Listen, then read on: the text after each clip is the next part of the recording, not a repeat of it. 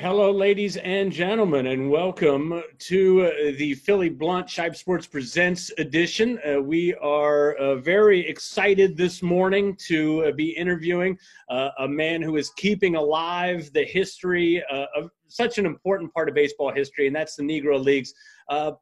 welcome to the show, Bob Kendrick, who is the president of the Negro Leagues Baseball Museum. Bob, welcome. Welcome, Bob. Hey, man, thanks so much for having me. Uh, it's, it's great to be with you guys. And, and I really appreciate the work that you guys are doing and the support that you're giving the Anderson Monarchs there, uh, who I've gotten to know Steve Bandura for quite some time. And, you know, over the years, and he's brought the team out to Kansas City. Um, and so, you know, my hat's off to you guys for the work that you're doing to provide that opportunity or help provide that opportunity for urban kids to play baseball there. Has he brought the Monarchs through the museum?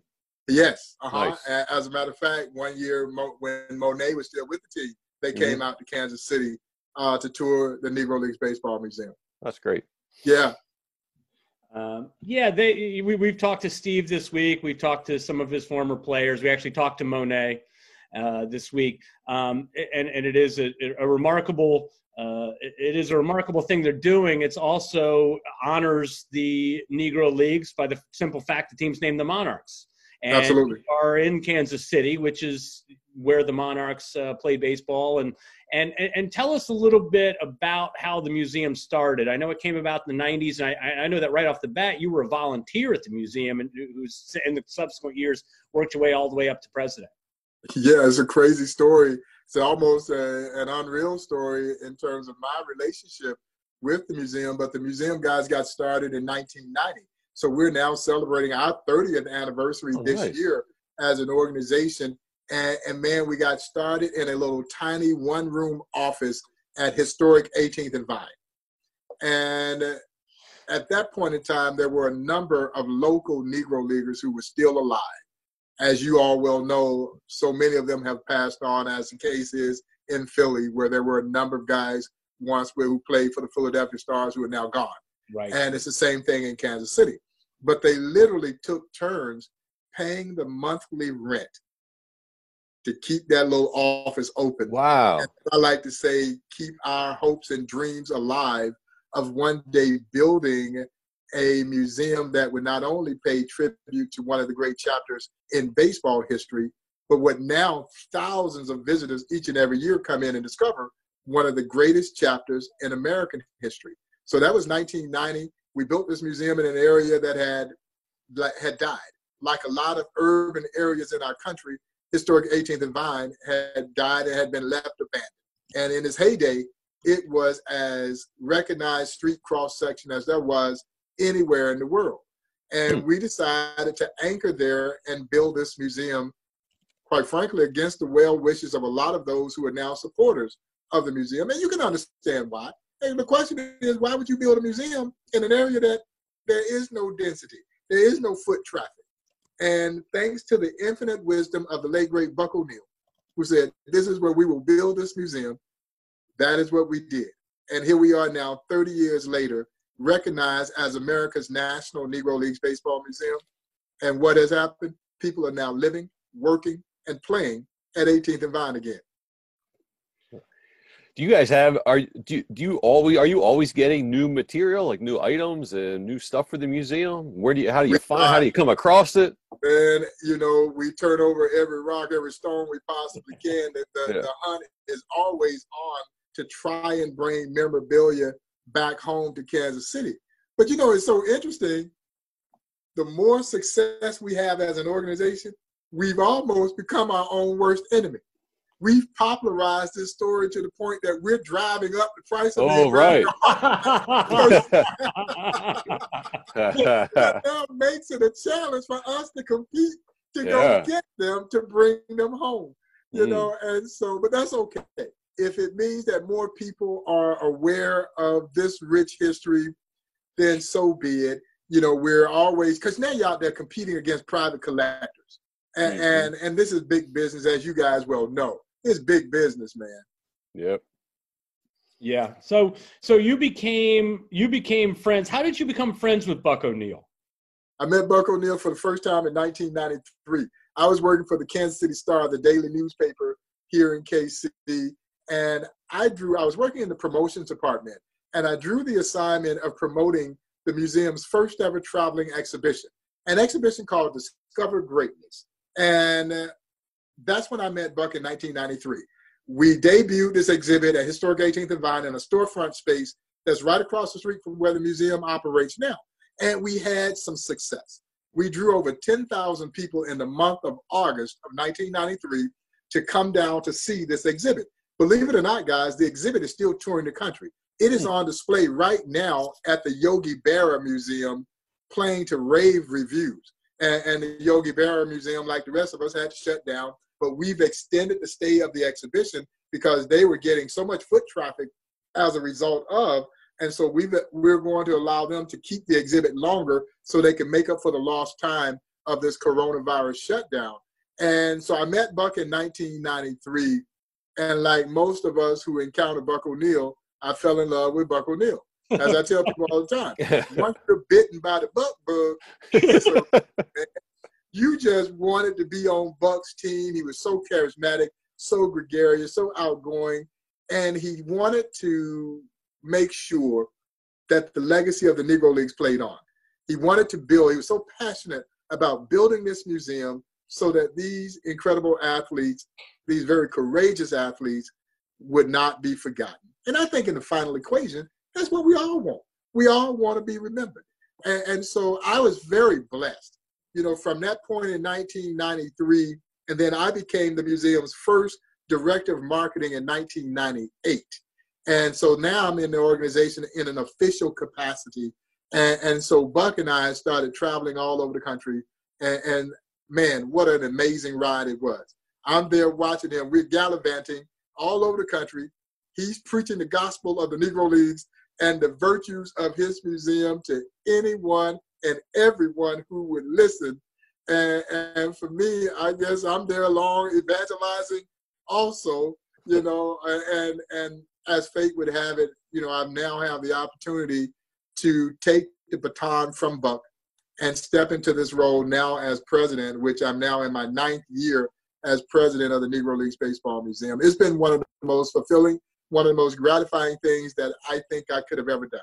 Hmm. And I know that when you stepped in as president, the, the museum was was facing some tough times, and I know that that you had to you you had the responsibility, and I know it was e- even more important to you because it was a personal responsibility to Buck to keep yeah. the museum to keep the museum alive. What what were the decisions that you were able to make that were able to reverse kind of turn around the fortunes of the museum?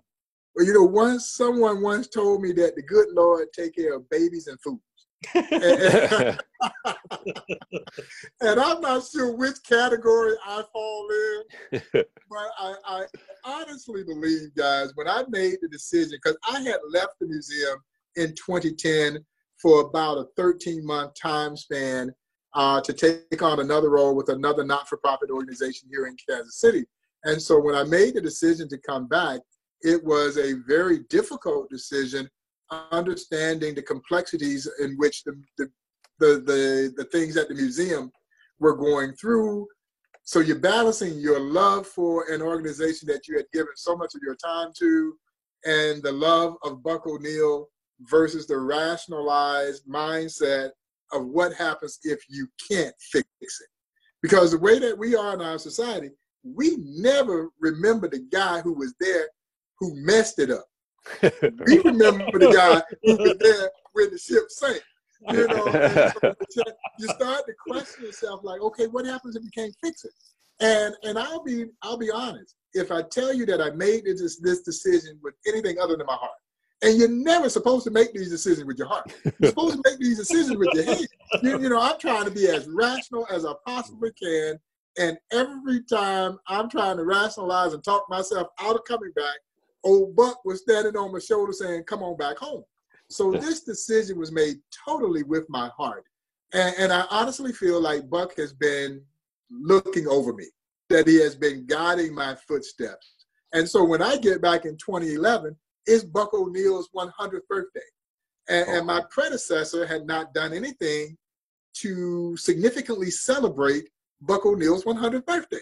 So the minute I get back in April of 2011, I put together a Buck O'Neil 100th birthday celebration plan, and people responded because people still love Buck O'Neil. And, and there's great equity in Buck O'Neil's name. And, and so we do that in 2011, we have some great success. Well, in 2012, the All Star game comes to Kansas City. And we put together a great All Star game plan. We were really the star of the All Star game. I mean, outside of what took place at Kauffman Stadium, the focus was squarely on the Negro Leagues Baseball Museum. Nice. And, and so, and then in 2013, the movie 42. Yeah, the movie 42 comes out.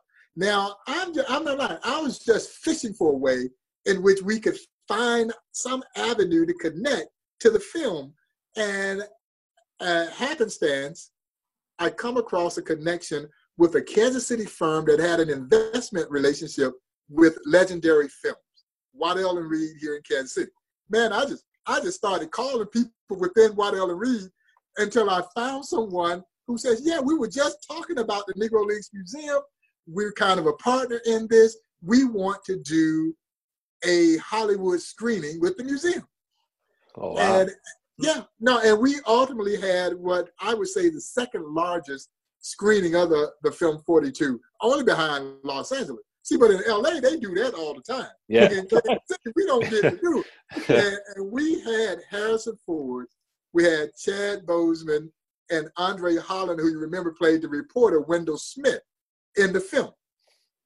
They're all here in Kansas City for our red carpet screening, man. And so that was exciting. And it got the museum this national platform. The day that the film was released, Harrison Ford and Chad Boseman are shooting live satellite TV interviews from the Negro Leagues Baseball Museum. Oh, great. I'm like, okay, man, this is thing. This thing is starting to kind of build some steam here. Yeah. Well, in, tw- in 2014, I said, well, we don't have anything nationally that we can build around, but we've got some momentum. And what happens? Our Kansas City Royals Right. miraculously get into the playoffs and, and make this incredible World Series run. And the, the, the eyes are not only on Kansas City again, but they're on the Negro Leagues Baseball Museum. 2015, they come back and win the doggone thing. And, and we've been rolling ever since, man. You know, that doesn't mean that they're not challenges. They're always going to be challenges. Anytime that you have to raise money, there's always a challenge. Sure. But the momentum, and now this year, of course, the centennial, the Right. 100th anniversary of the birth of the Negro Leagues. And again, guys, we were off to a flying start. you know, we commemorated the anniversary February 13th, 1920. Rube Foster forms the Negro Leagues here in Kansas City, inside the old Paseo YMCA. Well, we go right back into that building 100 years from the date that Rube Foster signed these leagues into existence. We go back into the old YMCA, which we're uh, in the process of saving. That old historic landmark is going to be the Buck O'Neil Education and Research Center at some point in time. We've got the commissioner of Major League Baseball with us. We've got Xavier James, chief operating officer of Major League Baseball Player Association, a host of other dignitaries, and we commemorate the 100th anniversary. MLB and Major League Baseball Player Association announced a joint $1 million gift to the Negro League Baseball Museum uh, and to support our year-long centennial celebration. So we're we're running now. We're off and off and running. One month later, everything comes to a screeching halt, man. I mean, this is incredulous. You know? yeah, yeah. Man, you picked the perfect timing to, to hook up and come back to this museum as a director. I thought you were this marketing genius. Yeah, Man, everything's just been rolling your way. That's why I say the good Lord takes care of babies and food.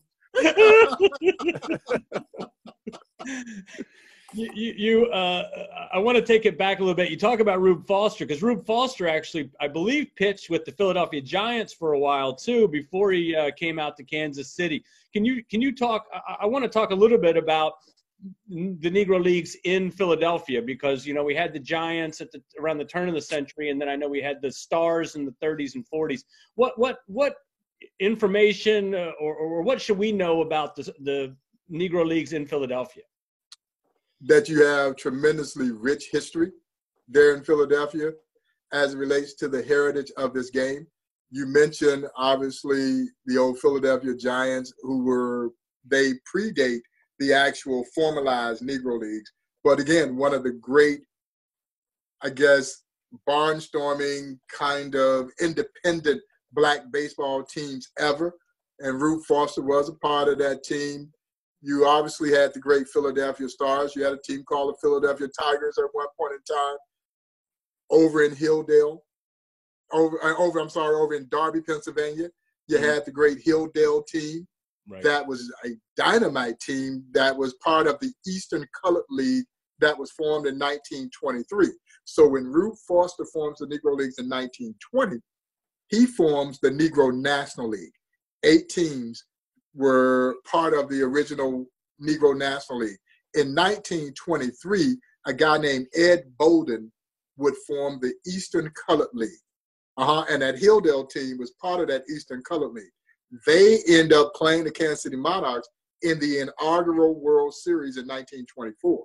Hmm. The Monarchs won that World Series, but the Hilldale team came back in 25 and beat our Monarchs to win the World Series. So, yeah, the, the city of Philadelphia and that region has had tremendous black baseball history, as has the entire state of Pennsylvania. Sure. You know, so black baseball is very prominent. And, and, and I hope that baseball fans are proud of that heritage, or they need to make sure that we put them in a position so they can learn about the heritage of our sport in that in that area. I was reading about the 1934 championship for the National League, which is the Stars and the Chicago Giants. And that sound there couldn't be a more Philly championship. They were, I was reading about it. They're like pushing umpires around. Both teams, like both teams were following protest. Uh, game seven was called a darkness at four four. Goes to a game eight. It's like couldn't be anything more Philly than that championship. But I tell you what, you had a great one there in '34. A guy named Slim Jones. Slim Jones, guys, people thought was going to be the left-handed version of Satchel Paige. And Slim Jones had one of the great years of all time in 1934 with the Philadelphia Stars. As a matter of fact, we just named Slim Jones to this team that Major League Baseball has created, where they're kind of doing this the all-time great teams of Major League Baseball, but they created an all-star team from the Negro Leagues that I'll be quite frankly, this all-star team from the Negro Leagues should kill everybody that's playing in this thing because it is basically filled with Hall of Famers at every position. Wow. But Slim Jones was a dynamic left-hand pitcher who's a tragic story. Slim Jones had tremendous potential. I mean, he threw hard, left-handed, and, and was dominant. But Slim Jones had his personal demons, alcohol. Mm. And, and Slim Jones eventually, literally, freezes to death on a Philadelphia street because he sold his coat for alcohol. Mm. And, and it's a very tragic story uh, of, of, again, what could have been. Yeah. yeah, but we named him to that All Star team along with that pitching staff has Satchel Paige and Smokey Joe Williams and Leon Day and Bullet Rogan and Hilton Smith, uh, Dick Cannonball Redding. Uh, this staff is dominant. The team is dominant. Now, again, most folks don't know these names, but I can tell you now, I'll take this team, man, and we would take on all comers in a heartbeat. There's not a single all-time major league team that would stand up to this team. But again, most fans don't know these names. Yeah. And that's hey, I wanted to talk about um you guys are doing a program I think is just amazing called uh, Know the Score. Yes. Where you're teaching young kids for free how to keep score of baseball games. And I just think that's that's a, a, an art form or a skill that has long passed and kids need it's so important it keeps you into the game and it's just talk about that if you could and, and i think when you know how to score a game you gain a deeper understanding mm-hmm. of the game because a lot of times kids will say the game is slow and it's boring but you don't know all the nuances of the game and so we came up with this pilot program called know the score that we actually are using negro leagues history to teach kids how to score a game. Because at the museum, the centerpiece of the Negro Leagues Museum is what we call the Field of Legends. Mm-hmm. And the Field of Legends features 10 life size bronze sculptures of Negro League greats who are cast in position as if they were playing a game. And, and they represent 10 of the first group of Negro Leaguers to be inducted into the National Baseball Hall of Fame. So we actually have this mock baseball diamond that we can simulate a game on and oh, that's great. Uh, and then use the Negro Leagues history about the players so that they can learn these positions and learn what happens in situations in terms of scoring the game. And so, you know, again, we're always challenging ourselves to try to be as creative and innovative as we possibly can in trying to help make Negro Leagues history relevant to an ever-changing generation of young people.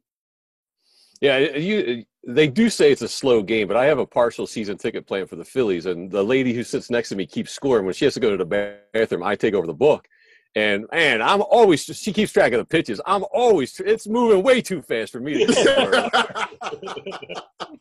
yeah, it, it changes when you really understand.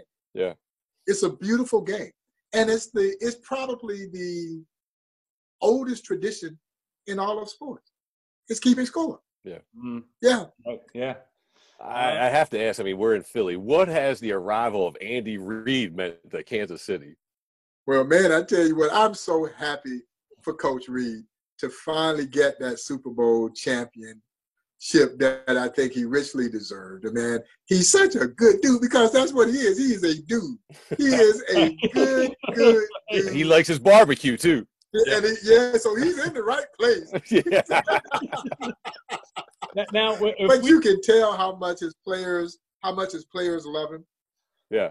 Obviously, he's a brilliant football mind, and they were, and of course, they were all smart enough to bring a, a kid named Patrick Mahomes to yeah. they were all smart enough to bring Patrick Mahomes to Kansas City, uh, and, and, it was a magical year for us here in KC. But I'm so happy for Coach Reid because uh, he is just a genuine good guy. Yeah. yeah. Mm-hmm. So uh, I know you're brave. I know you got Braves history.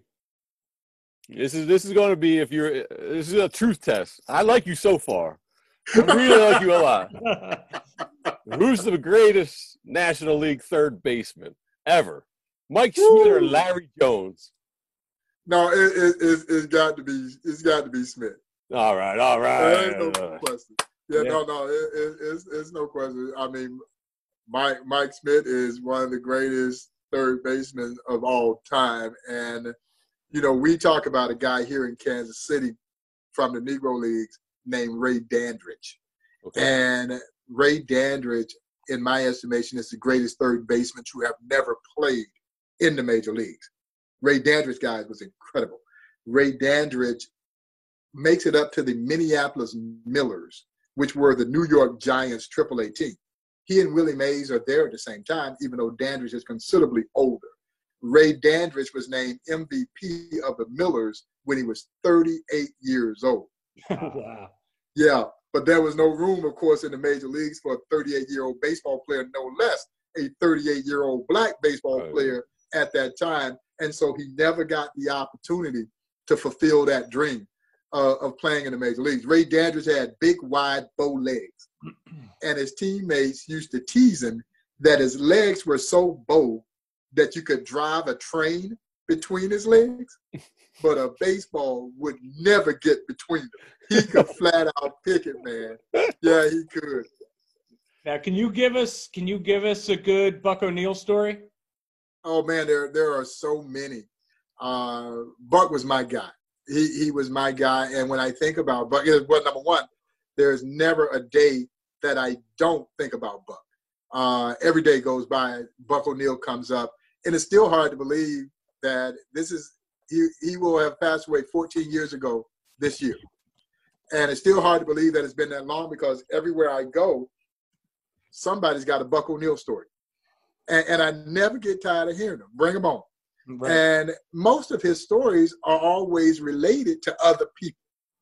And, and, he just tells so many, he tells so, and so I get to tell his stories. But perhaps the thing that I remember most about Buck, you always felt better leaving Buck than you did when you came to see him. Yeah, you knew he was special. he was absolutely special. My greatest memory of Buck was was actually February 27th of 2006 when Buck was up for induction into the National Baseball Hall of Fame. And be quite frankly, y'all, we all thought it was a shoe in that Buck O'Neil is going to get in the Hall of Fame. Now, you may recall that the Hall of Fame had put together a committee of 12 Negro League historians, researchers, and educators who were essentially going to determine the fate of the final group that had made the ballot, about 35 plus that had made the final ballot. There was no limitation for the number of players they could put in, but this was going to be kind of the final swoop in terms of inducting Negro League players into the Hall of Fame. They had all gathered in Tampa, Florida. And so Buck O'Neil and I left home the morning of February 27, 2006, with suitcases packed, with airline tickets that the Hall of Fame had purchased for us. That's how sure we were he was going to get in the Hall of Fame. and so at that time, I'm the marketing director for the museum. And so I had brokered a deal with Sprint. So I've got my Sprint phone, Buck got his Sprint phone. We gonna take the Hall of Fame call on the Sprint phone, and then Sprint gonna pay us a bunch of money. Absolutely brilliant, if I have to say so myself. right, right, And so, and so the call was supposed to come to me that morning around 10 o'clock. 10 o'clock rolls around, I don't get a phone call. Finally, about noon, my colleague, Dr. Ray Doswell, who was one of the 12 members who was down in Florida making this decision on who gets in, he calls me and says, Well, Bob, this thing is looking tight. We just did straw vote. Buck is coming up one vote shot. I call my friend Joe Posnanski, the great sports writer, who's in the in the conference room with Buck at our offices at the Negro Leagues Museum. I call him out. I say, "Hey, Joe, I just got a call from Ray, and Ray says this thing is tight. They just did straw vote. Buck's coming up one vote shy. They just went back in. Former Commissioner Fay Vincent was overseeing the committee, and he says they just went back in to talk specifically about Buck O'Neil and Minnie Minoso. He's in disbelief. Finally, about two o'clock, I get a call from Jeff Idelson. Jeff Idelson was at that time the vice president of marketing for the National Baseball Hall of Fame. He just recently retired as president of the National Baseball Hall of Fame. And Jeff calls me and he says, Well, Bob, Buck didn't get enough votes. Hmm. And fellas, I felt like somebody had kicked me in my gut. Because now I got to go back in this conference room and tell my friend that he didn't get enough votes when I know in his heart he thought he was in. right, Why right. wouldn't he? Yeah. And, and so I go back in the room and I say, well, I Joe Poz, Buck is seated at the head of the table. Joe Poz is on the opposite side of the table. I go across the room and I sit across from Joe. And I say, well, Buck, we didn't get enough votes. And he looks up at me and he smiles. He says, that's how the cookie crumbles. And in the next voice, he asked me how many had gotten in. I said 17. Now, I'll be honest, I was furious because in my mind, you can't put 17 in and leave Buck out. Sure. He hits the table in utter jubilation. He is excited that 17 of his colleagues had gotten their rightful place in the National Baseball Hall of Fame. He asked me who they were. Well, I didn't have that information at that point in time. And the next words that came out of his mouth, I wonder if the Hall of Fame will invite me to speak. Now, Joe Posnanski had turned beet red. He is furious. right. He looks at Buck and he says, Buck, you wouldn't do that, would you? Buck says, Joe, of course I would. What has my life been about? And I said, Well, Buck, I need to go downstairs because down on our field, over 300 people had gathered for what we all thought was going to be a Hall of Fame celebration announcement. I said, Buck, I need to go downstairs. I'll deliver the news. I'll come back and get you because I think you should address the group. It's been a long day. Well, as I oftentimes tell the story, from our upstairs conference room to the Field of Legends down inside the Negro Leagues Museum was the longest walk of my life. I am literally trying to coach myself. Bob, you can't cry. Whatever you do, you can't cry. This is your job. You got to suck it up. The more I'm telling myself not to cry, tears are standing in eyes, and, and, and, and we had the podium at second base. And guys, this is the honest to God's truth. I have yet to go back to watch the video. I have no idea what I said that day. Whatever it was, there wasn't a dry eye in the room. People were openly emotional, and man, this wasn't disappointment. This was anger. It was outrage. Well, Buck walks in through our gift shop, and of course, the room erupts into this thunderous ovation. And he walks up to the podium, and for lack of a better term, delivered one of the most amazing concession speeches that I'd ever heard. What he did that day was he literally implored all of us not to be angry, not to be hmm. bitter, not to express any ill will toward anyone who had anything to do with this decision. He said, I had an opportunity. And in this great country of ours, that's all you could ever ask. They didn't think old Buck was good enough. We got to live with that. But if I'm a Hall of Fame in your eyes, that's all that matters to me. Just keep on loving old Buck. Now, guys, I'm over in the corner now. I am an absolute wreck at this point in time. Tears are free flowing, falling from my eyes. But what Buck did that day was he literally reached out his arms, wrapped them around all of us, and said, It's okay. Instead of us consoling him, he was consoling us. and what I still say to be one of the most amazing displays of strength of character that I'd ever witnessed. He would push aside his disappointment, go to Cooperstown, deliver this incredible speech on behalf of 17 dead folks who did not have a voice. Yeah, they didn't have a voice. Right. And there was Buck being their voice. And again, what I say to be one of the most selfless acts in American sports history, a little over two months later, old Buck passed away himself at age 94, a month shy of his 95th birthday. Hmm. I will remember that day for the rest of my life, or as my mother would say, as long as I'm in my natural mind. It was one of the most disappointing days for me, both personally and professionally, but it was also one of the most inspirational days that I think I've ever witnessed in my life. Wow. Mm. Wow. Uh, thank you for that story, man. I'm getting choked up. I'm getting choked up just hearing Oh my gosh, that's a level of dignity we don't we don't get to see too often. No, no, we could use a whole lot more Buck O'Neil in this world today. Yes. Yeah, wow. yeah, yeah, yes, indeed. Yep. Uh, well, we want to before we take off, uh, we do want to talk a little bit about Jackie Robinson and his impact, um, both in the Negro leagues and in the major leagues, and and what him going to the major leagues meant for the Negro leagues. I, like you saw, I showed you that interview I I did with uh, Doc Glenn back in. Um, yeah, man, it was it was outstanding. Yeah, that was that was really cool to listen to again. I hadn't heard it in so long. I had the tape, and I finally said I got to put this down today.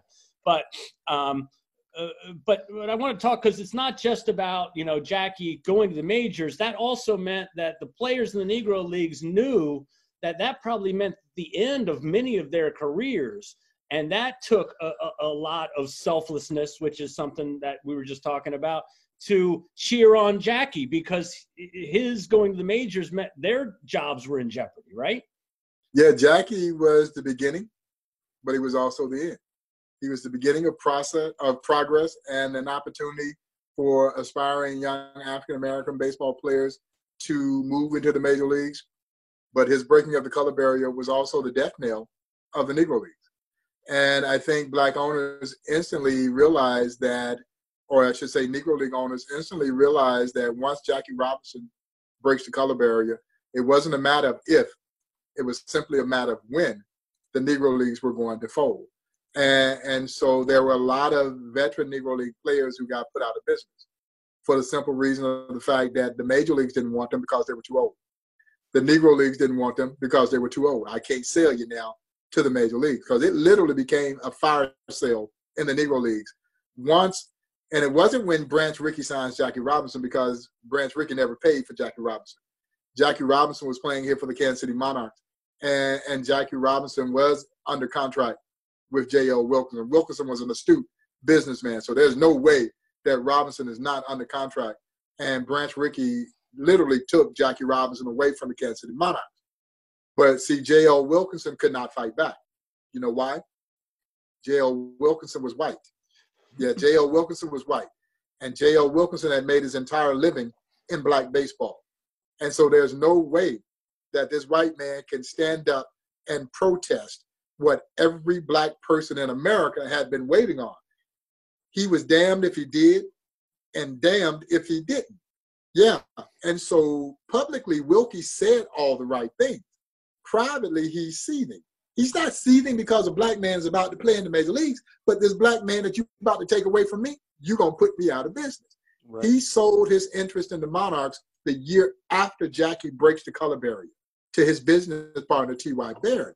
Well, when Bill Veeck goes and gets Larry Doby from the Newark Eagles, Effa Manley insisted that she get compensated. And Veeck, who I think was obviously too a very righteous man, realized that I can't just come take someone who is legally bound. And so they paid, I don't know, $15,000, I believe, for Larry Doby, which was a bargain for a future Hall of Famer. Yeah, but and that I, set the stage. Right. Yeah. I mean, Doby to me is one of the all-time most underrated players in the majors, and and you know, I I totally am. Uh, I'm a huge Jackie Robinson fan. I mean, he's really a hero uh, to me. To me, but Larry Doby, I don't think gets nearly enough credit for Not coming nearly. off right afterwards. No, no, that's what happens in our society. We right. always remember the first. We never remember the second. Right. It's only been over the last decade that Larry Doby has finally started to get his just due for his pioneering role integrating the American League with the Cleveland Indians just several weeks after Jackie breaks the color barrier in the National League with Brooklyn. And, and we're in the midst right now. We were going to debut a new traveling exhibition in Los Angeles on, on this past Wednesday called Barrier Breakers. And the Barrier Breaker exhibit chronicles all of the players who broke their respective major league team color barrier, uh, going from Jackie in 1947 through Pumpsie Green, being the last to break the cycle in 1959 with the Boston Red Sox, because we felt like they should not, they deserve to be more than just a footnote in baseball history, the answer to a trivia question. And, and so we're chronicling their story both in a new permanent exhibition at the Negro Leagues Museum, but also a traveling component that will tour the country so that people will realize the challenges that all of these players went through. It didn't get any easier for Pumpsie Green in 1959 than it did for Jackie Robinson in 1947. Right, right, right. Yeah, yeah. I had a, a couple years ago, bartender friend of mine came up and said, and we were just talking baseball, and he said, he said, have you, he said, have you ever really looked at Larry Doby's stats? And I was like, no, I know he's a really good player, but uh, he was like, look at him. He's like, he, he put up numbers that were just as good as Jackie Robinson's, if not better. And I was blown away. I was like, oh, come on. And, and, and I looked and I was just like, wow. And the interesting thing about Doby is that Doby never played a day in the minor leagues. He went straight from the Newark Eagles over to Cleveland. And then, of course, in 1948, he and the legendary Satchel Paige would help the Cleveland Indians win the 48 World Series. As a matter of fact, my Cleveland Indian fans get tired of hearing me say this. It was the last time that Cleveland won the World Series was 1948 with right. Satchel and Larry Doby. Right. Well, thank you so much, uh, Bob. This has been yeah, thanks, Bob. It's good. This is this has been awesome, and we really appreciate everything you're doing.